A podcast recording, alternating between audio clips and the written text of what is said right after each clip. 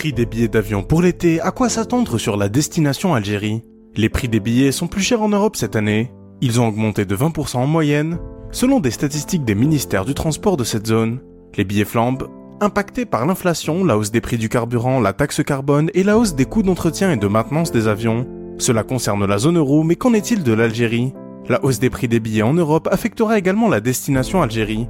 En effet, les compagnies qui desservent le pays, en majorité européenne, sont soumises à ces mêmes tensions et contraintes. Pour fixer les prix, un autre paramètre rentre en jeu. Il s'agit de la loi de l'offre et de la demande.